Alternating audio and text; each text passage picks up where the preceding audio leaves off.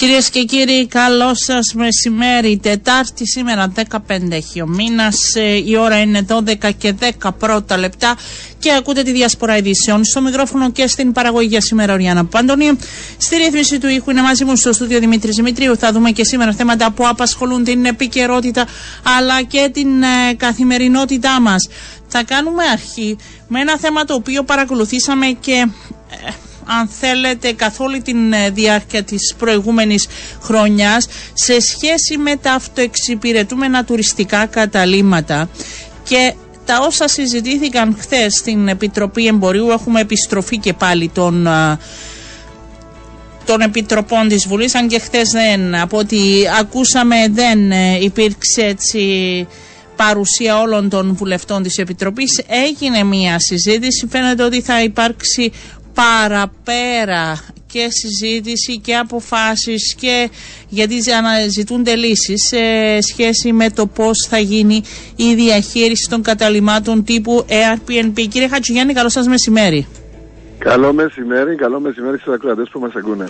Τι έγινε, πρώτο χθες δεν ήρθαν όλοι οι βουλευτές, δεν ήξεραν ότι ξεκινάτε. Τι έγινε χθες; Εντάξει, λυπάμαι που έχει γίνει αυτό θέμα. Να δικαιολογήσω καταρχάς δύο συναδέλφους, εκλεκτούς συναδέλφους. Ναι. Τον Κώσταν Κώσταν από το Αγγέλο, ο οποίος ε, είναι, είναι ασθενής, καθώς επίσης και τον Νίκο τον Σίγα, ο οποίος και αυτός ήταν ασθενής και ως εκ τούτου είναι πολύ άδικο ε, ένεκα ασθένειας να αφήνονται εκ μέρου το λέμε. Σωστό. συναδέλφων. Ναι. Ενώ ένας άλλος συνάδελφος, για παράδειγμα ο Ηλίας ο από την Πάφο, έχει έρθει μετά που μας έχει ενημερώσει έγκαιρα ε, ήρθαν λίγο πιο αργοπορημένος. Άρα λοιπόν θεωρώ ότι είναι κάπως αδική και μάλιστα για βουλευτές της Επιτροπής Ενέργειας, Εμπορίου, Βιομηχανίας και Τουρισμού που το έργο της οποίας είναι ε, πραγματικά τόσο μεγάλο ναι, μέσα σε, στον τελευταίο ένα μισή χρόνο. Και είναι λοιπόν, πολλά ανοιχτά τα ε, θέματα. Απλά ήταν χθες και ο Υφυπουργός εκεί, ήταν η τελευταία του παρουσία. Νομίζω γι' αυτό έγινε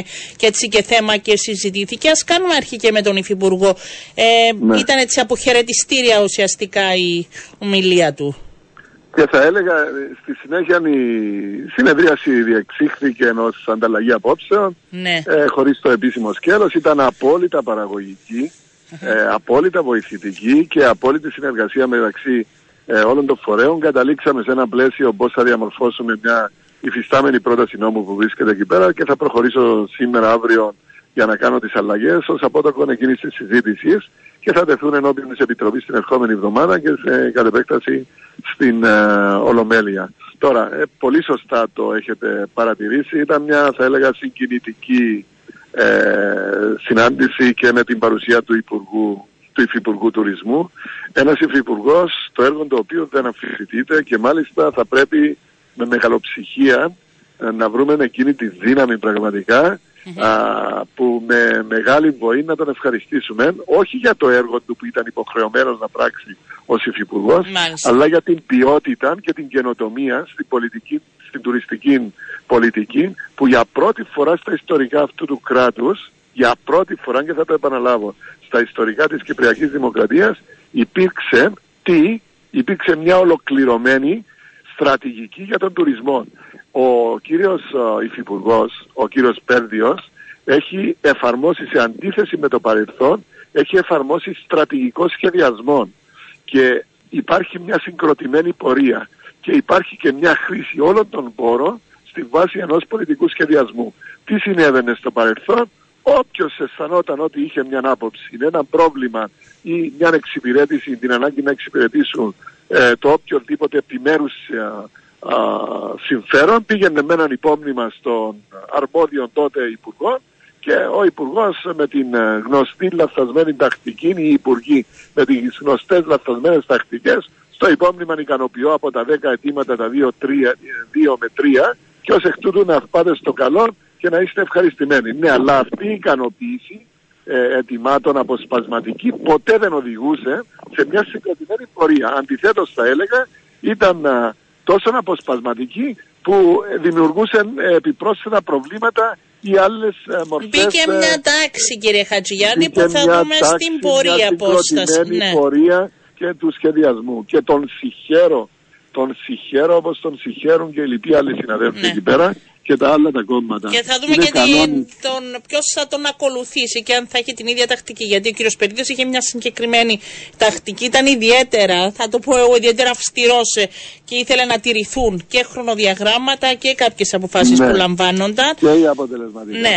Ο- Ουσιαστικά μας ζήτησε και το υιοθετούμε ότι ως Βουλή θα πρέπει να ασκούμε εκείνον των, στρατη... των ε, έλεγχων προκειμένου να υπάρχει ε, ε, η εφαρμογή του στρατηγικού, σχε- ενός στρατηγικού σχεδιασμού. Ναι. Δε- Δεν μίλησε κατά ανάγκη του δικού του στρατηγικού σχεδιασμού, αλλά η πορεία μας να κινείται με στρατηγικό σχεδιασμό και να μην είναι απόρρια σε εξυπηρέτηση συμφερόντων ε, του οποιοδήποτε συντελεστή στον, ε, στον τουριστικό τομέα. Ναι, θέλω να ρωτήσω όμως λίγο για το θέμα και αυτό που είπατε ότι ε, στα α, δύο προτάσεις νόμου θα υπάρξουν. Γιατί δυσκολευόμαστε τόσο πολύ σε σχέση με το θέμα των αυτοεξυπηρετούμενων τουριστικών καταλήμματων. Δηλαδή πραγματικά είναι ένα θέμα που συζητείται, επανέρχεται, βγήκε μια απόφαση, δεν τηρήθηκε, γιατί δεν έχουν άδειες; Τι συμβαίνει; Εντάξει, από τη μια πλευρά είναι η περιπλοκότητα του θέματος. Και δεύτερον, από την άλλη, είναι το γεγονός ότι υπάρχει μια εφιστάμενη κατάσταση, μια κατάσταση η οποία, η οποία είναι απόρρια δεκαετιών. Ε, σημαίνει ότι για όλη αυτή την περίοδο αναπτύχθηκαν καταλήμματα τα οποία ήταν είτε χωρίς άδειες, είτε επεκτάσεις, είτε, είτε, είτε, είτε. Η ανάγκη πάντοτε οδηγούσε σε, σε ε, καταστάσεις που εδρεώθηκαν στην πορεία του χρόνου ε, δεν ήταν ούτε νόμιμες ε, παρατυπίες κλπ. κλπ.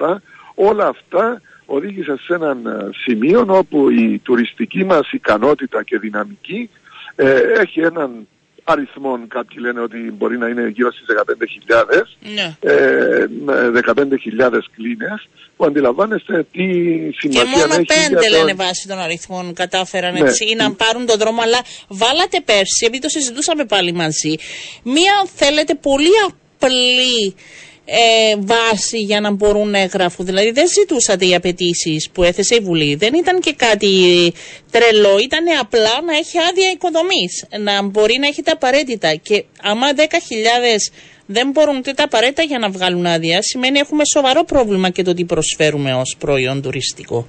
Ναι, η αξία του διαλόγου και της χθεσινής συζήτησης ήταν ότι έχουμε δει όλες τις κατηγορίες προβλημάτων που προκύπτουν και αδυνατούν κάποιοι να υποβάλουν αίτηση. Αυτό σημαίνει τι; Θα πρέπει για την κάθε κατηγορία να δούμε ε, ε, τι ε, χρειάζεται να γίνει, τι απλουστεύσεις, όχι ωστόσο σε βάρος της ποιότητας και να ε, ερχόμαστε σε αντιπαράθεση με τη στρατηγική του τουρισμού μας. Θέλουμε να βοηθήσουμε, θέλουμε να βρούμε λύσεις, συμφωνεί και το Υφυπουργείο Τουρισμού, καθώς επίσης και εμείς ως Βουλή, ε, και γι' αυτόν τον λόγο εκεί και όπου χρειάζεται να απλουστευτούν οι διαδικασίες περαιτέρω, θα το κάνουμε. Υπάρχουν συγκεκριμένες εισηγήσεις. Ναι. Ε, Θα δεν λήξει θέλουμε αυτό το ωστόσο- θέμα μέχρι το καλοκαίρι ή πάλι θα πάμε ε, μέχρι το κλείσιμο Ε, της Βουλής ή όχι; Το, το βασικό συστατικό της χθεσινής απόφασης ήταν ότι εκεί και όπου θα δοθεί παράταση θα είναι στοχευμένη. Σε αντίθεση με τις αρχικές μας σκέψεις που είπαμε να δοθεί ένας χρόνος παράτασης γενικά και καθολικά που αυτό θα οδηγούσε ενδεχομένως στον κίνδυνο να ξαναβρεθούμε και του χρόνου στο ίδιο σημείο και αντί η προσπάθεια μας να εκλειφθεί ως, α, ως α, συμβολή προς την ε, ικανοποίηση του νόμου ε, αν πηγαίναμε με καθολική ε, παράταση θα είχαμε αυτό το μειονέκτημα. Με στοχευμένη ωστόσο παράταση ε, θα κινηθούμε προς την ε, ε, κατεύθυνση υποβοήθησης εκείνων των περιπτώσεων που έχουν λογική. Ναι. Γιατί Για παίρνω όλες και εκείνες τις μηνύματα τώρα, κύριε περιπτώσεις. Χατζηγιάννη, από ανθρώπους που τήρησαν όλες τις προποθέσει και έχουν πληρώσει ήδη και όλ- έχουν βγάλει και τα σχετικά έγγραφα και έκαναν το και αργότερο, κάποιες το αλλαγές αργότερο που σε έπρεπε. κάποιες εβδομάδες Ναι. όλοι αυτοί θα πάρουν θετική απάντηση και δεν θα έχουν πρόβλημα να εγγραφούν στα, στα Μητρώα, στο Μητρό και Μάλιστα. κατ' επέκταση το, ο αριθμός αυτός που θα πάρουν α, από την α, εγγραφή τους στο Μητρό θα μπορεί να ε, χρησιμοποιηθεί και στις πλατφόρμες Airbnb κλπ. κλπ για να μπορέσουν να κάνουν το δικό τους marketing για να κερδίσουν πελάτες ή για να φέρουν πελάτες. Ε, είμαστε τουριστικός προορισμός και χρειάζεται. Να σας, ε, πριν σας αποδεσμεύσω να ρωτήσω, θέλετε να κάνετε κάποιο σχόλιο. Είχαμε σήμερα και την τρίτη εξαγγελία για τον Προεδρία του Δημοκρατικού Συναγερμού. Πώς παρακολουθάτε εσείς το κόμμα σας, Θέλω να πω ότι έγινα μια σειρά από εξελίξεις για τις οποίες σίγουρα υπάρχει ευθύνη και αυτή η ευθύνη μπορεί να καταλογιστεί, έχει διεύθυνση και αριθμών. Ε, παρατηρώ με ανησυχία τα τεκτενόμενα καθώς επίσης και τις ε, υποψηφιότητες όλες. Ε, εν πάση περιπτώσει δεν μπορεί να είναι ε, έκαστος τώρα να ανατρέξει και να αγνοά τον δικό του ρόλο στα αρνητικά της τελευταίας προεκλογικής περίοδου και να επιφορτίζεται μόνον ο ένας ή μια υποψηφιότητα ή έναν άτομο χωρίς ο καθένας να αναλαμβάνει τη δική του προσωπική ευθύνη ανάλογα με τον ρόλο που είχε εγκαστός. Γιατί θα το, θα το επαναλάβω. Ρόλοι υπήρχαν σε όλους και διαφορετικές μορφές. Ε, αυτές ναι. προβλέπονται από το καταστατικό και από όλους τους ρόλους που έχει αναθέσει ο ίδιος ο πρόεδρος της παράταξης. Ως εκ τούτου άγγελοι δεν υπάρχουν και πρέπει κάποιοι να έχουν και την αυτοπεποίθηση, να έχουν μειωμένη αυτοπεποίθηση και να μην είναι τόσο, τόσο θρασείς στο να υποτιμούν τις δικές τους ευθύνες. Θα πάρετε ξεκάθαρη θέση ε, δημόσια για τον ποιο θα υποστηρίξετε; Ε, δεν έχω ακόμη καταλήξει ε, ποιο ρόλο εγώ προσωπικά θα κληθώ να είτε να διεκδικήσω είτε να είτε να στηρίξω. Ναι. Θα διεκδικήσετε κάποια από τις ε, θέσεις; Ε, επαναλαμβάνω, δεν έχω πάρει καμιά απόφαση ή δεν έχω ξεκαθαρίσει ούτε στον εαυτό μου ούτε με την οικογένειά μου ακόμα.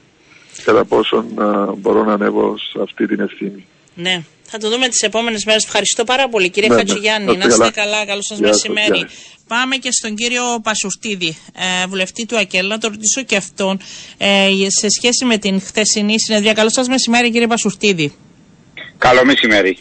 Θέλω να ρωτήσω και εσάς, πραγματικά ε, τα αυτό, ε, ένα θέμα το οποίο αργεί πάρα πολύ τα Airbnb και ο τρόπος με τον οποίο τα χειρίζεται η Βουλή και πάλι επανερχόμαστε και πάλι δεν βρίσκεται λύση ενώ ήταν ένα γενικότερο πλαίσιο που ήταν οι βασικές απαιτήσεις που χρειάζονται βλέπουμε να υπάρχει ένα μεγά, ένας μεγάλος αριθμός που δεν ε, προχώρησε στην εγγραφή τους. Γιατί είμαστε ένας τουριστικός προορισμός. Τι πήγε λάθος; Ε, δεν θεωρώ ότι είναι το λάθος ε, αφορά τη Βουλή, την νομοθεσία. Θεωρώ ναι. ότι ε, κάποια, κάποιες κατασκευές, κάποιες παρατυπίες, κάποιες παρανομίες είναι αυτές που δυσκολεύουν την εξασφάλιση συγκεκριμένων αδειών. Υπάρχει το μεγάλο θέμα με τους μετρητές της ηλεκτρικής, αλλά θεωρώ ότι θα πρέπει να δούμε σοβαρά το θέμα της παράτασης, διότι ε, ήδη δώσαμε μία φορά παράταση, ε, πολλά ε, καταλήμματα έχουν εγγραφεί, ήδη έχουν συμμορφωθεί με την νομοθεσία. Το 30% περίπου, δεν είναι πολλά. Άμα μιλάμε για... Ναι. Ε, κάποιοι, κάποιοι συνεχίζουν να εργάζονται υπό το καθεστώς των οργανωμένων διαμερισμάτων που πάλι καλύπτονται από την νομοθεσία. Αλλά και 10% και 5%, το 30% είναι ένα αρκετό καλό ποσοστό, αρκετά καλό ποσοστό για να, για να ε, πω αυτό που θέλω να πω. Ότι δεν μπορούμε συνεχώς να δίνουμε παράταση κάποιοι να έχουν συμμορφωθεί με την νομοθεσία ναι. και στο τέλος της ημέρας απλά να παρατείνουμε την παρανομία. Δεν λέω ότι δεν υπάρχουν θέματα που πρέπει να επιληθούν. Σας ξαναλέω, το θέμα με τους μετρητές της ΑΕΚ ή με τις πολεοδομικές και άδειες οικοδομής θα πρέπει να βρούμε μια κοινή συνισταμένη, ώστε να, να προσπαθήσουμε να διευκολύνουμε αυτούς τους ανθρώπους που θέλουν να συμμορφωθούν και να εγγραφούν. Για παράδειγμα, έχουμε δεχτεί παράπονα ότι υποβάλλουν αίτηση για πολεοδομική, η οποία μπορεί να βγει μετά την παρόδο του ενός έτους. Αυτό είναι ένα θέμα το οποίο ναι, θα πρέπει να δούμε. Μπορεί να μην ευθύνονται ούτε ήδη οι ιδιοκτήτες των καταλήμματων, αλλά η γραφειοκρατία και η κρατική μηχανή. Όμως, ε, ως άποψη αρχής, ως θέση αρχής, δεν θεωρώ ότι οι συνεχείς παρατάσεις θα οδηγήσουν σε ε, επίλυση του προβλήματος. σω θα δούμε μια στοχευμένη παράταση σε συγκεκριμένες περιπτώσεις, αν το εξετάσουμε, βρίσκοντας μια ισορροπία βέβαια Ε, ξέρω ότι υπάρχει μια συγκεκριμένη περιοχή η οποία λόγω του τοπικού σχεδίου μπορεί να ε, έχει μεγαλύτερο πρόβλημα όπως είναι η Αγία Νάπα. Δεν θέλουμε κατ' ουδένα λόγο ούτε να πληγεί ο τουρισμός μας, ούτε να δυσκολέψουμε τους ανθρώπους, αλλά από την άλλη θα πρέπει να αντιληφθούν όλοι ότι ψηφίσαμε μια νομοθεσία για να εφαρμοστεί. Ε, και θα πρέπει να βρούμε εκείνη, ε, εκείνες τις ε, πράξεις και εκείνες τις συνισταμένες που θα την εφαρμόσουμε στην ολότητα της και όχι αποσπασματικά.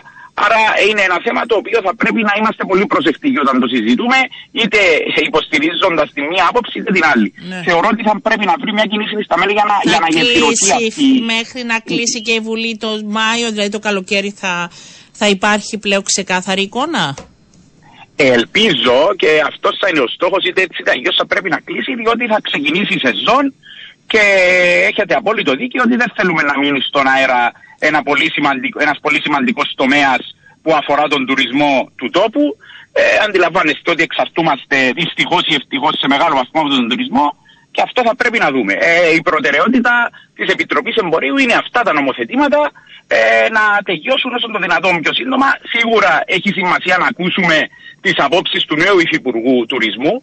Ε, αντιλαμβάνεστε, είναι μια νέα κυβέρνηση ε, ένα νέο Υπουργικό Συμβούλιο, το οποίο μπορεί να έχει πολύ διαφορετική κατεύθυνση από αυτή που είχε ο προηγούμενος Υπουργός Τουρισμού ή το προηγούμενο Υπουργικό Συμβούλιο.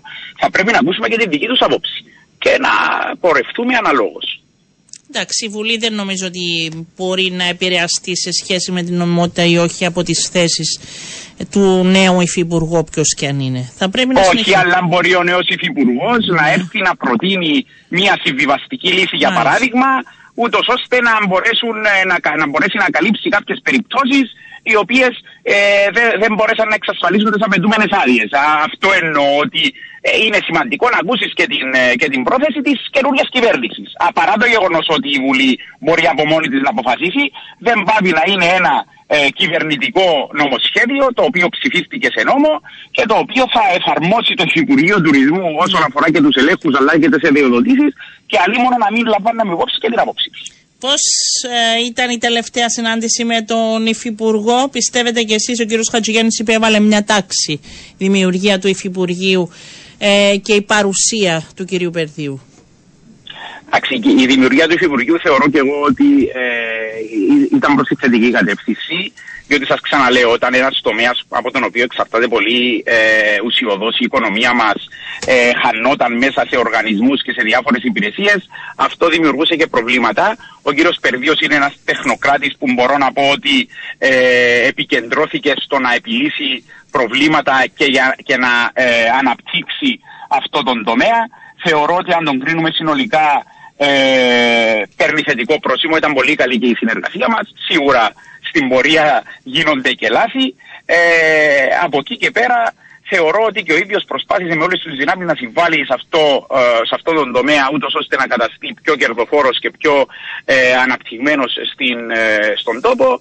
Θα του ευχηθώ, ε, θα τον ευχαριστήσουμε για τη συνεργασία και θα του ευχηθούμε καλή συνέχεια σε ό,τι και αν κάνει. Είναι ένας νέος άνθρωπος ο οποίος κατέχει πολύ καλά το αντικείμενο το οποίο, από το οποίο κλήθηκε να ε, ε υπηρετήσει. Περιμένετε το νέο, δεν ξέρω. Ξέρετε κάτι περισσότερο να μας πείτε; Το, ε, όχι, Είπα, δεν ξέρω να... και θα... Ε, εντάξει, είδα, ε, αντιλαμβάνεστε ότι ως ε, κόμμα της αντιπολίτευσης σίγουρα δεν θα είμαστε από τους πρώτους που θα μάθουμε. Από του πρώτους, όχι, αλλά ποτέ δεν ξέρεις. Είναι. εκείνο, σίγουρα. Ακούμε πολλά. Ακούμε πολλά. Είναι απόλυτο προνόμιο του Προέδρου. Εκείνο που θα πω διότι εμένα μου αρέσει να είμαι πάντα δίκαιος. Ε, ο, ο κάθε υπουργός ή υφυπουργός θα πρέπει να, δεν έχει ένα παρελθόν να τον ακολουθεί που μπορείς να κρίνεις τα έργα του. Αν είναι νέος στο, στον τομέα και είναι ένας ε, νεοδιοριστής, ε, θεωρώ ότι θα πρέπει να κρυθεί από τα έργα του. Αυτό που μπορώ να σας πω ως μέλος της Επιτροπής. Έτσι, ναι. αυτό που μπορώ να σας πω ως μέλος της Επιτροπής Εμπορίου είναι ότι την ίδια ώρα που ε, θα ασκήσουμε την αντιπολίτευση μας υπεύθυνα, εκεί και όπου θεωρούμε ότι είναι προς το ε, συμφέρον του τόπου, βεβαίως και θα συνταχθούμε πίσω από κυβερνητικά νομοσχέδια, είτε βελτιώνοντας τα, είτε και ψηφίζοντας τα ε, όπως έρχονται, για να προχωρά ε, μπροστά ο, ο κάθε τομέας των οποίων αφορούν. Δεν θα διστάσουμε δηλαδή να, να υπερψηφίζουμε κυβερνητικά νομοσχέδια που αφορούν τον τουρισμό επειδή θα είμαστε στην αντιπολίτευση ναι. και δεν νομίζω ότι κάτι τέτοιο κάναμε και τα τελευταία χρόνια από Πρέπει την ημέρα να που προσέξουμε δημιουργήθηκε. τον τουρισμό μας όλο και πιο πολύ ε, υπάρχουν ανάγκες, ε, υπάρχουν αν θέλετε και ευκαιρίες και ανέλυξη και θα πρέπει όλοι να εργαστούν προς αυτή την κατεύθυνση. Ε, μιλούν οι αριθμοί, αγαπητή Οριάννα. Δηλαδή, όταν. Εντάξει, όταν και οι ε, συγκυρίες είναι το- βοηθούν. Θα πρέπει να είμαστε ακόμη πιο. να δου- εργαστούμε Είμαστε, ακόμη ένα, περισσότερο. ή- ναι. ή- είμαστε μια οικονομία που, Μάλιστα. που Έτσι. Γι' αυτό το εξαρτάται σε λέω. μεγάλο βαθμό από τον τουρισμό. Γι' αυτό το ε, λέω. αλή, αλίμονο, αλίμονο να τον παραμελούσαμε, αλίμονο να μην του δίναμε σημασία. Είμαστε Ναι. ένας προορισμός τουριστικός και θέλουμε συνεχώς να αναπτύσσουμε αυτό τον τομέα παρά το γεγονός ότι ως γενική θέση θα έπρεπε να διοχετεύσουμε και να, να ενισχύσουμε και τομείς διαφορετικούς για να μην εξαρτώμαστε αποκλειστικά για μόνο διότι σας θυμίζω ότι ο πόλεμος ε, στην ε, Ουκρανία αλλά και ο κορονοϊός έχει αποδείξει ότι ε, δεν αναπληρώνονται εύκολα Όχι. τα έσοδα που χάνονται Όχι. από τον τουρισμό όταν αυτός είναι Ούτε μειωμένος. οι αγορές, Όταν- όταν- γι' αυτό πρέπει να ανοίξουμε και όλα. Είναι Βέβαια. πολλά και θα τα δούμε πρώτα με τον νέο υφυπουργό, νέα υφυπουργό. Θα δούμε και στην πορεία και μαζί σας. Πριν σας αποδεσμεύσω, επειδή το είπατε, κόμμα της αντιπολίτευσης για τρίτη συνεχόμενη χρονιά ε, γίνεται εντός ΑΚΕΛ αυτοκριτική. Θα συζητήσετε τα επόμενα βήματα; Όπως σε κάθε, όπως σε κάθε εκλογική αναμέτρηση, είτε ε, νικηφόρα είναι, είτε δεν είναι νικηφόρα, το ΑΚΕΛ θα κάνει αποτίμηση του αποτελέσματος. Και όπως, σας, ε, όπως είπα και τις προηγούμενες μέρες, δεν εκλέξαμε τον υποψήφιο που στηρίξαμε, δεν εκλέγηκε, οπότε αυτό μπορεί να θεωρηθεί ως μια απογοήτευση, ως μια αποτυχία. Παράλληλα θεωρώ ότι τα θετικά που το ΑΚΕΛ έχει να αντλήσει από αυτή την εκλογική διαδικασία είναι πολύ περισσότερα από τα αρνητικά. Σίγουρα θα πρέπει να καθίσουμε να δούμε Πρέπει γιατί να για τα τρίτη εκμεταλλευτεί πενταετία. και το λέω με την Ναι. καλή έννοια αυτό. Βέβαια, για, ε, σίγουρα θα πρέπει να δούμε γιατί για τρίτη πενταετία δεν ε, εκλέγει και ο υποψήφιος που στηρίξαμε, αλλά την ίδια ώρα πρέπει να πούμε ότι το ΑΚΕΛ έκανε υπερβάσεις οι οποίες φάνηκε ότι αγκαγιάστηκαν από την κοινωνία, αγκαγιάστηκαν από τον κόσμο της αριστεράς, αλλά είναι και υπερβάσεις οι οποίες έδειξαν ότι δεν θα πρέπει να φοβόμαστε κάποια ανοίγματα, αφού βρίσκουν ανταπόκριση ε, από το κοινωνικό ρεύμα του 2023. Οπότε όλα αυτά θεωρώ ότι θα αποτελέσουν την αφετηρία για την επόμενη μέρα στο ΑΚΕΛ, παρά το γεγονός ότι δεν εκλέγει και ο κύριος Μαυρογιάννη. Πιστεύω ότι το πρόσημο θα είναι θετικό στο τέλος της ημέρας από αυτή την αποτίμηση και όχι αρνητικό. Ευχαριστώ κύριε Πασοστίδη. Έχουμε χρόνο. Νομίζω θα μπούμε ξανά. Τελείωσε η προεκλογική περίοδος και στις εργασίες της Βουλής και στα κομματικά των κομμάτων. Να είστε καλά, θα τα πούμε. Ευχαριστώ πολύ. Καλό σας μεσημέρι.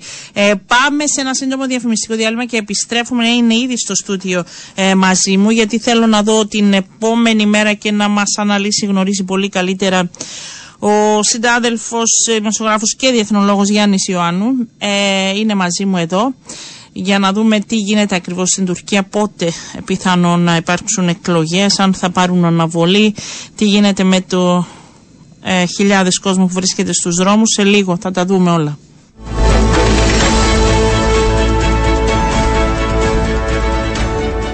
Λοιπόν, επιστρέψαμε κυρίες και κύριοι. Η Τουρκία μετά τον α, καταστροφικό σεισμό, η Τουρκία και η Συρία. Γιάννη Ιωάννου, καλό σου μεσημέρι. Καλό μεσημέρι, Οριάννα, και στι ακροάτριες και τους ακροατές του σταθμού. Πρώτα έτσι ξεκίνησε η περιέργειά μου ακούγοντας κάποιες συζητήσεις αν θα διεξαχθούν ή όχι εκλογές. Μετά έτσι σίγουρα. μιλώντας λίγο περισσότερο, έχουμε πολλά να πούμε. αλλά Νομίζω είναι το κυριότερο ερώτημα Ναι. που απασχολεί τη διεθνή κοινότητα δεδομένου ε, της μεγάλης σημασίας που είχαν αυτές οι εκλογές στην Τουρκία για το πολιτικό μέλλον του Ερντογάν. Φαίνεται όμως ότι αυτό το ερώτημα είναι και το ερώτημα του ενός εκατομμυρίου και προς το παρόν βλέπουμε το εξής ότι υπάρχουν προγραμματισμένες εκλογές για τις 15 Μαΐου και μάλλον πηγαίνουμε προς μια κατεύθυνση επιμήκυνσης του χρόνου ή και κατάργησής τους για το 23 και μεταφοράς τους το 2024. Ακριβώς γιατί έχει να κάνει με το τεράστιο εύρος της ανθρωπιστικής τραγωδίας και καταστροφής στην Τουρκία η οποία γυρίζει τη χώρα και οικονομικά και στεγαστικά πολλά χρόνια πίσω δηλαδή πρέπει να αντιληφθούμε εδώ τους αριθμούς το επίκεντρο των σεισμών σε Τουρκία και Συρία αφορά 10 ολόκληρες επαρχίες διοικητικά δηλαδή μια περιοχή έτσι στο νοτιότερο άκρο των τουρκοσυριακών συνόρων η οποία περιλαμβάνει πάνω από 4 εκατομμύρια ανθρώπους Και ήδη 10 μέρες μετά τους σεισμούς με τις έρευνες ουσιαστικά να πηγαίνουν να οδεύουν προς το Προς τέλος το τους τέλος, ναι. βλέπουμε ότι έχουμε έναν απολογισμό νεκρών 40.000 ε, έχει ξεπεράσει τις 40.000 ε, έχουμε πάνω από 100.000 τραυματίες και μπορεί αυτός ο αριθμός στις επόμενες 10 μέρες να ανέλθει και στις 80 και στις 100 γιατί υπάρχουν άνθρωποι αγνοούμενοι στα ερήπια. Πρέπει να δούμε όμως και την επόμενη μέρα Και χιλιάδες άστεγοι μας. Ακριβώς. Το μεγαλύτερο ζήτημα εδώ είναι η στεγαστική εικόνα της Τουρκίας σε μια περιοχή ας πούμε η οποία και πυκνοκατοικημένη είναι και όπως διαφάνηκε υπήρχαν κτίρια έτσι αχυροκτήρια να τα Βέβαια, δεν χαρακτηρίσω υπήρχε καμιά- κατέρευσαν ως χάρτινη πύργη το οποίο δημιουργεί μια τεράστια πίεση σε πληθυσμούς μην ξεχνάμε ότι το Χατάι είναι και αυτό που λέμε στα τουρκοσυριακά σύνορα μετά τον πόλεμο της Συρίας το 11 ένα πορόδε σύνορο. Δηλαδή είναι μια περιοχή που περνούν τα πάντα. Το λαθρεμπόριο όπλων ναρκωτικών, οι στρατιωτικές ομάδες που δρούν στη Συρία, από την πλευρά των Συριακών σύνορων δεν υπάρχει αποτελεσματικός έλεγχος από το καθεστώς Άσαντ στη Δαμασκό. Γι' αυτό υπήρξε και ολόκληρη διαδικασία προκειμένου να ανοίξει ο διάδρομος για να πάει ανθρωπιστική βοήθεια και στη Συριακή πλευρά Ναι. επί Συριακού εδάφους επικράτειας. Οπότε έχω την αίσθηση ότι ο Ερντογάν εισέρχεται ανεπιστρεπτή σε μία περίοδο διαχείρισης αυτής της τραγωδίας αναπόφευκτα θα δεχτεί τεράστια πίεση από την αντιπολίτευση όσον αφορά το, το πεδίο αυτό της κατάρρευσης των κτηρίων και νομίζω αναλόγως όσο κοινικό και αν ακουστεί Ναι. αναλόγως του πώς θα κυμανθεί και ο απολογισμός των νεκρών θα λάβει τις αποφάσεις του. Εμένα μου φαίνεται στην παρούσα συγκυρία, βέβαια στην Τουρκία ποτέ κανείς δεν μπορεί να είναι σίγουρος για τίποτα, ότι είναι αδιανόητο ότι σε δύο μήνες, το Μάιο, τρεις μήνες σχεδόν, θα πάμε σε εκλογές. Όμως ούτε η αντιπολίτευση, Γιάννη, ε, νομίζω ότι έκανε ανακοίνωσε υποψήφιο που θα Εντάξει, στήριξει. η- Γιατί ενώ Μπαίνει μέχρι σε μια τώρα; διαδικασία. Η, την τελευταία, μετά την τελευταία αποτυχία τον Ιανουάριο Ναι. ε, εξέβρεσης κοινού υποψηφίου, τα έξι ενωμένα κόμματα της τουρκικής αντιπολίτευσης δήλωσαν ότι ως τις, ως τις 20-25 Φεβρουαρίου, στα τέλη του τρέχοντος μήνα, θα έρθουν με έναν υποψήφιο. Λογικό, μετά από μια τέτοια καταστροφή, όλη αυτή η διαδικασία Να πάει να πάει προς τα πίσω.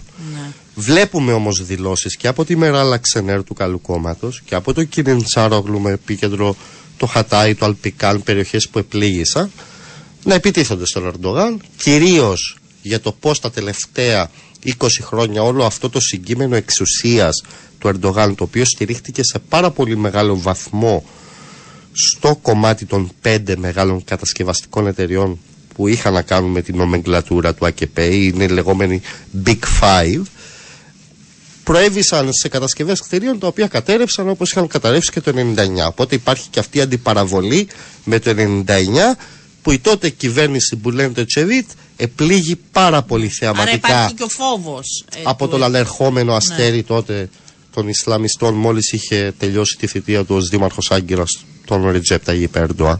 Οπότε νομίζω ότι είναι μια κατάσταση που αξίζει να παρακολουθήσουμε ως προς τις δυναμικές. Γράφω και σήμερα μια ανάλυση στο site της Καθημερινής.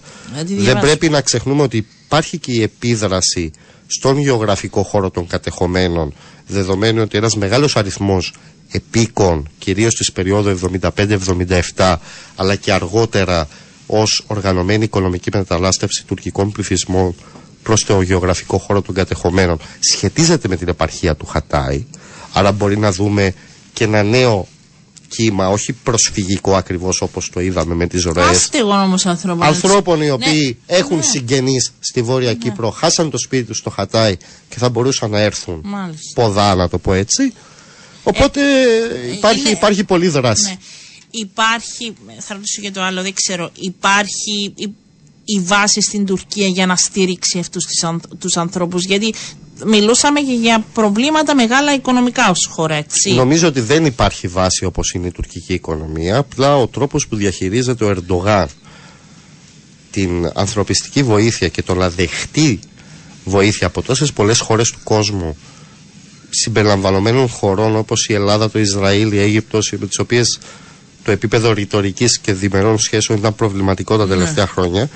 Δηλαδή όλη αυτή η παραδοχή του Ερντογάν προς το εσωτερικό ότι δεν είμαστε τόσο ισχυρή δύναμη όσο θέλουμε να παρουσιάζουμε τους εαυτούς μας μπορεί να λειτουργήσει μακροπρόθεσμα υπέρ του, δεδομένου ότι υπάρχει ένα momentum στήριξης διεθνώς, είτε σε επίπεδο Ευρωπαϊκής Ένωσης, είτε σε επίπεδο Ηνωμένων Πολιτειών, να πάρει πάλι χρήματα προκειμένου να σταθεροποιήσει τους πληγέντες σεισμόπληκτους. Αυτό το είδαμε και με την προσφυγική κρίση του 2015-2016 και γενικά με το πώς η Δύση δημιουργεί τις προποθέσει ώστε να μην υπάρξει σοβαρή αποσταθεροποίηση στη χώρα. Θα του δώσει και χρόνο και άλοθη για όλα αυτά που τον, που τον κατηγορούν για τη στάση του, για τις αν θέλεις ε, κινήσεις εναντίον Ευρωπαϊκής Ένωσης, κινήσεις στο εσωτερικό της χώρας καθόλου δημοκρατικές, θα του δώσει ένα άλοθη αυτό; Αυτό είναι πάντα σε περιπτώσεις ε, προσωπικότητων και συστημάτων διακυβέρνησης όπως είναι αυτό του Ερντογάν παραμένει μεγάλο ερωτηματικό αλλά σε κάθε περίπτωση νομίζω ότι πλέον ο σεισμός Ναι. η 5η Φεβρουαρίου είναι το αντικείμενο ανάλυσης που θα μας δείξει πώς θα κινηθεί το πολιτικό σκηνικό ως προς τη μεγάλη εικόνα τις επόμενες μέρες. Μπορεί να Δεν είναι αλλάξει, έτσι. ούτε οι αμερικανοτουρκικές σχέσεις, ούτε τα F-16, Ναι. ούτε αν θα ρίξει ταϊφούν στην Αθήνα, ούτε αν θα προσαρτήσει τα κατεχόμενα πλέον ο σεισμός θα κρίνει την επόμενη μέρα. Η διαχείριση το σημείο αναφοράς. αυτής της καταστροφής. Ευχαριστώ πάρα Και πολύ. εγώ σας ευχαριστώ. Είναι πάντα χαρά μου να μιλώ μαζί με τον Γιάννη. Αν μπορεί να μιλώ για ώρες γιατί έχει πολλά να μας πει. Ε, διεθνολόγος εκ των διοκτητών Geopolitical Cyprus να τον διαβάζετε, να τον ακούτε. Έχει πολλά έτσι να παρακολουθούμε και εκτός γιατί δεν είμαστε μόνο ε, εντός. Ε, θα μιλήσουμε σε λίγο. Ε, ψάχνουμε να ακούσουμε και την πρώτη τοποθέτηση του Δημήτρη Δημητρίου που έθεσε τον εαυτό του, έθεσε υποψηφιότητα πριν από μερικά λεπτά. Πριν από μερικά λεπτά, ναι. Ε, έστειλε την ε, σχετική ανακοίνωση για υποψηφιότητα ε, να διεκδικήσει και αυτός ε, την ε, Προεδρία του Δημοκρατικού Συναγερμού μετά τον Αβέροφ Νεοφίτου και τον ε, Χάρη Γεωργιάδη. Έχουμε τρεις, ε, δεν ξέρω αν θα παραμείνουν μέχρι και την Δευτέρα που ολοκληρώνεται η διαδικασία υποβολής τρεις στην κούρσα για την Προεδρία ή αν θα έχουμε ε, οποιαδήποτε άλλη έκπληξη. Να σας πω ότι πριν από λίγο ολοκληρώθηκε και η συνάντηση που είχε ο πρόεδρος του Δημοκρατικού Συναγερμού Αβέροφ Νεοφίτου ε, με τον πρόεδρο της Δημοκρατίας. Τον εκλεγέ πρόεδρο της Δημοκρατίας Νίκο Χριστοδουλίδη. Ε, είχαν ε, μια συνάντηση ε, μ, στην οποία, η οποία κύλησε όπως είπαν και οι δύο σε δηλώσεις μόλις βγήκαν σε πολύ καλό κλίμα. Ε, μ, είπε ότι ο Δημοκρατικός Συναγερμός να τον υπολογίζει ο πρόεδρος της Δημοκρατίας ε, θα συμμετέχει σε ενδεχόμενη σύσταση ομάδας για το Κυπριακό.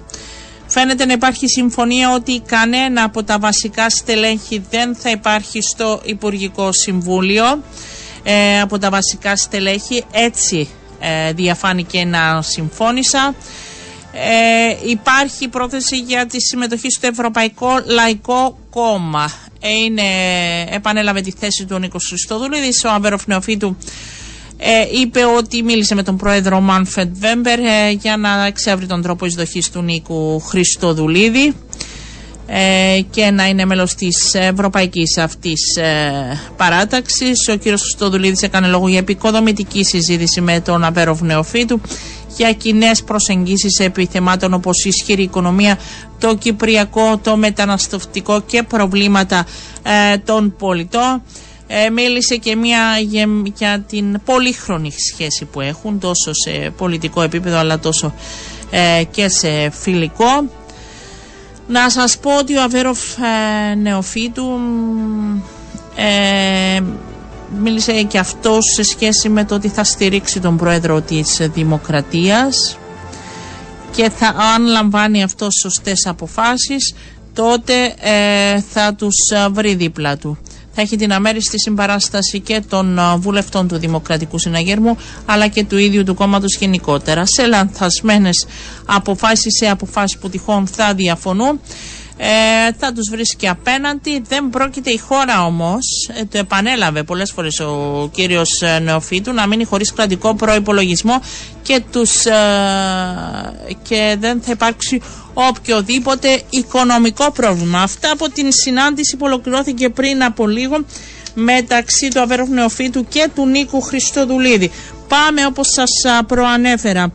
Στον Δημήτρη Δημητρίου πριν από μια περίπου ώρα είχαμε και την δική του εξαγγελία για διεκδίκηση της Προεδρίας του κόμματος. Κύριε Δημητρίου, καλό σας μεσημέρι. Καλό μεσημέρι κυρία Παπαντονίου, σε εσάς και στους τηλεθεατές, στους ακροατές. Εντάξει, λοιπόν να σας ρωτήσω αρχικά, έχετε δώσει παρέτηση από τη θέση του εκπροσώπου τύπου του κόμματος ή δεν έχει σχέση το ένα με το άλλο; Βεβαίως έχει σχέση κυρία Σάβα, κυρία Παπαντονίου, συγγνώμη. Ω, δεν υπάρχει πρόβλημα. Ξέρω ότι είστε παντού αυτέ τι μέρε. Ένα από το στούντιο του Α.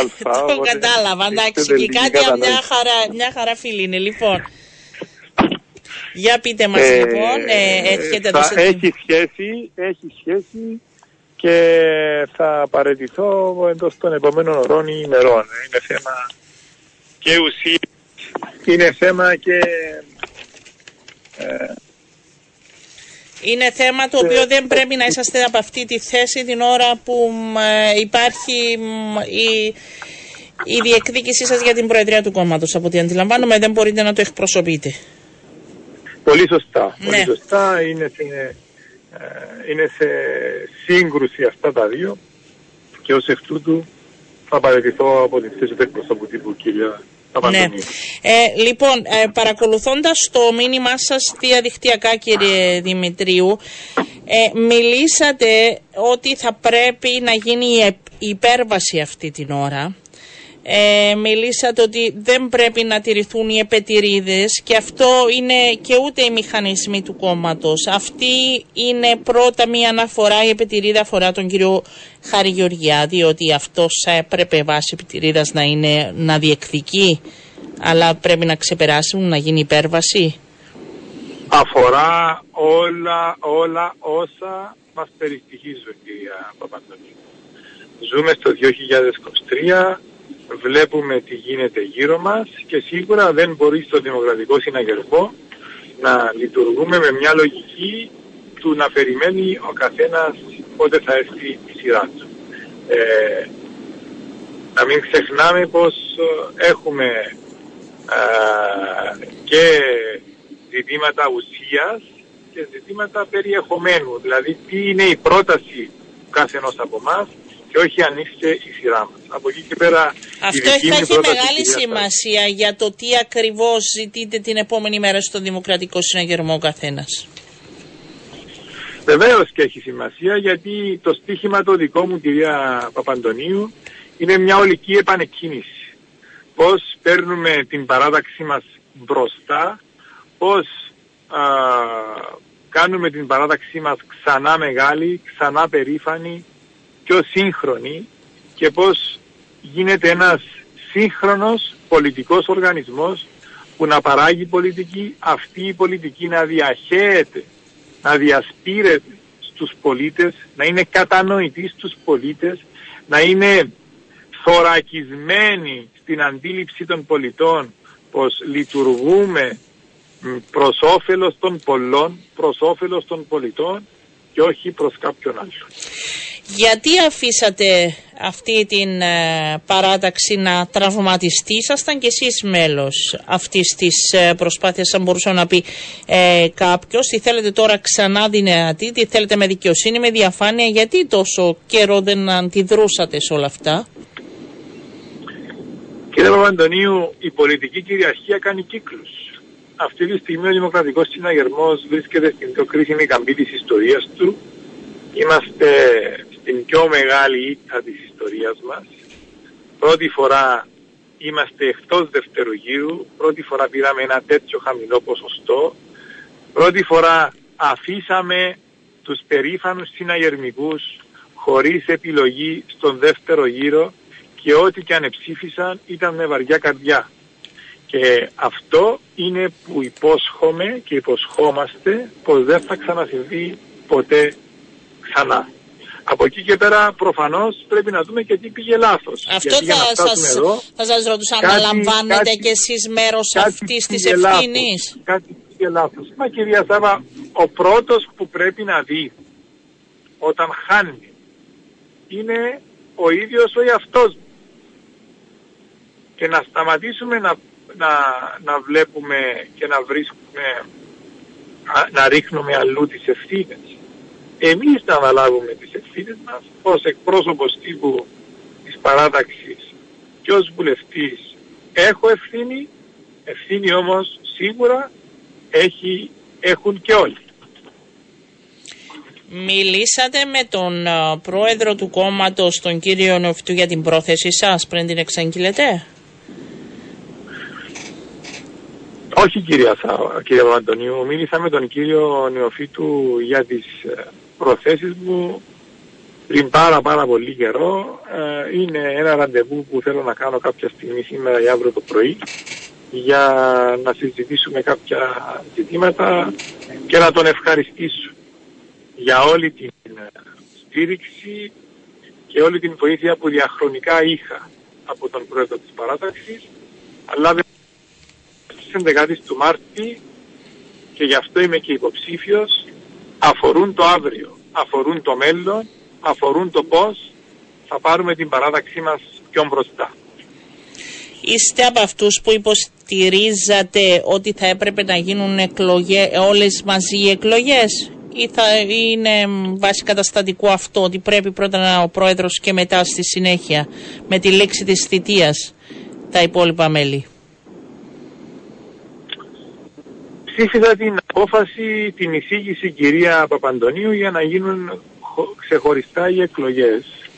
Αν και αντιλαμβάνεστε πως η δική μου η σκέψη θα ήταν πως θα εμπορούσε αυτή η εκλογική αναμέτρηση να γίνει και λίγο πιο κάτω, να δοθεί λίγος χρόνος, όχι για να προετοιμαστούν οι υποψήφοι, αλλά για να κατασταλάξει και να γίνει μια σωστή αποτίμηση του εκλογικού αποτελέσματος. Ξέρετε, είναι η πρώτη φορά, ή μάλλον δεν ξέρω είναι η πρώτη φορά, είναι α, στην δική μου λογική δεν, δεν είναι συνειφασμένο το να πηγαίνουμε σε εκλογές χωρίς αποτίμηση του εκλογικού αποτελέσματος. Και αυτές οι εκλογές δεν πρέπει να είναι εκλογές αποτίμησης. Θα είναι εκλογές, θα πρέπει να είναι εκλογές για το μέλλον. Να γίνει αποτίμηση όμως, να γίνει συζήτηση και στην πορεία ε, να κριθεί ποιο μέλλον θέλει ο κάθε υποψήφιος από ό,τι αντιλαμβάνομαι που θα το πείτε προς τους ανθρώπους που θα επιλέξουν και ποιος θα είναι ο πρόεδρος. Πολύ σωστά. Ε, Πολύ σωστά. Ναι. αυτό είναι το στίχημα των επόμενων 24 ημερών. Να ξεδιδώσει ο κάθε υποψήφιος αυτό που ο καθένας έχει στο μυαλό του για να δούμε πώς προχωρούμε προς τα μπρος.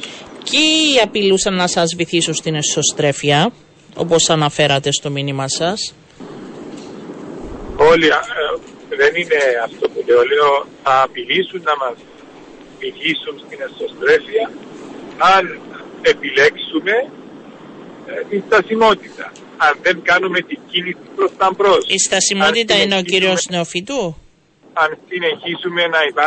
αν συνεχίσει αυτός ο διχαστικός λόγος, αυτός ο πολεμικός λόγος που είδαμε δυστυχώς και μεταξύ πρώτης και δεύτερης Κυριακής, που σίγουρα δεν ενώνει κομμάτια, αλλά αντίθετα τα απομακρύνει. Ε, με τον κύριο Χάρη Γεωργιάδη μιλήσατε, επειδή ρώτησα για τον πρώτο ναι. υποψηφίο, να ρωτήσω και για τον δεύτερο. Είχαμε, είχαμε μιλήσει με τον κύριο Γεωργιάδη μου είχε εκφράσει την πρόθεσή του, τις σκέψεις του, του είχα εκφράσει και εγώ τις δικές μου, δώσαμε τα χέρια και είπαμε καλό αγώνα. Μάλιστα. Γιατί μιλάμε για τρεις ανθρώπους, σας δώσουμε και την εικόνα, ε, που συνεργαστήκατε ε, στενά προεκλογικά, έτσι κύριε Δημητρίου; Γνωρίζετε και οι τρεις νομίζω, και λάθη και παραλήψεις που έγιναν και προσπάθειες, γνωρίζετε καλά και οι τρεις και σε αυτές τις εκλογές κυρία Παπαντονίου και στις βουλευτικές του 21 δώσαμε τον αγώνα από κοινού, τον αγώνα για την παράταξη, τον αγώνα για το νικηφόρο αποτέλεσμα. Δεν τα καταφέραμε σε αυτές τις εκλογές. Μπορεί να υπάρξουν διαφορετικές οπτικές γωνιές και για την εκλογική αποτυχία και για το πώς θέλουμε να δούμε ξανά α, την παράταξη στο μέλλον. Γι' αυτό είναι που κάνουμε και τις εκλογές. Ξέρετε, οι εκλογές είναι υγεία. Ναι. Είναι υγιείς διεργασίες σε πολιτικά κόμματα. Δεν πρέπει να φοβόμαστε τις εκλογικές αναμετρήσεις. Θα πρέπει να τις επιζητούμε τις εκλογές για να πηγαίνουμε στους ψηφοφόρους είτε είναι μέλη της παράταξης και μιλάμε για ισοκομματικές εκλογές είτε είναι βουλευτικές εκλογές και απευθυνόμαστε στους πολίτες για να α, μας κατατάσσει ο κόσμος εκεί που θέλουμε ή εκεί που ο κόσμος θέλει. Αυτή είναι η δημοκρατία και αυτή θα πρέπει να τη σεβαστούμε Και θα τη και να σεβαστούμε την αναζητούμε. και θα τη σεβαστούμε και σας ευχαριστώ πολύ έτσι για την πρώτη τοποθέτηση. Θα τα, θα τα λέμε από εδώ και πέρα μέχρι και την εκλογική διαδικασία να δοθεί χρόνος να αναπτύξετε και τις ε, θέσεις σας για το αύριο του Δημοκρατικού Συναγερμού. Νομίζω είναι αυτό που αφορά πλέον ε, τον κάθε πολίτη που θα στηρίξει ε, τον υποψήφιο που ο ίδιος πιστεύει ότι είναι ο καταλληλότερος. Να σας ευχηθώ κάθε επιτυχία κύριε Δημητρίου. Να είστε καλά. Καλό Να σας είστε μεσημέρι. καλά κύριε Παπαντονίου, καλό μεσημέρι και σε εσάς. Λοιπόν, ε, κυρίες και κύριοι, κάπου εδώ φτάσαμε στο τέλος και της σημερινής μας εκπομπής. Να σας ευχαριστήσω που ήσασταν μαζί μας. Δεν θα δώσουμε ραντεβού για αύριο. Εμείς, αν είναι ο συνάδελφος Απόστολος Τομαρά για Πέμπτη και Παρασκευή, εμείς δίνουμε ραντεβού ε, από Δευτέρας.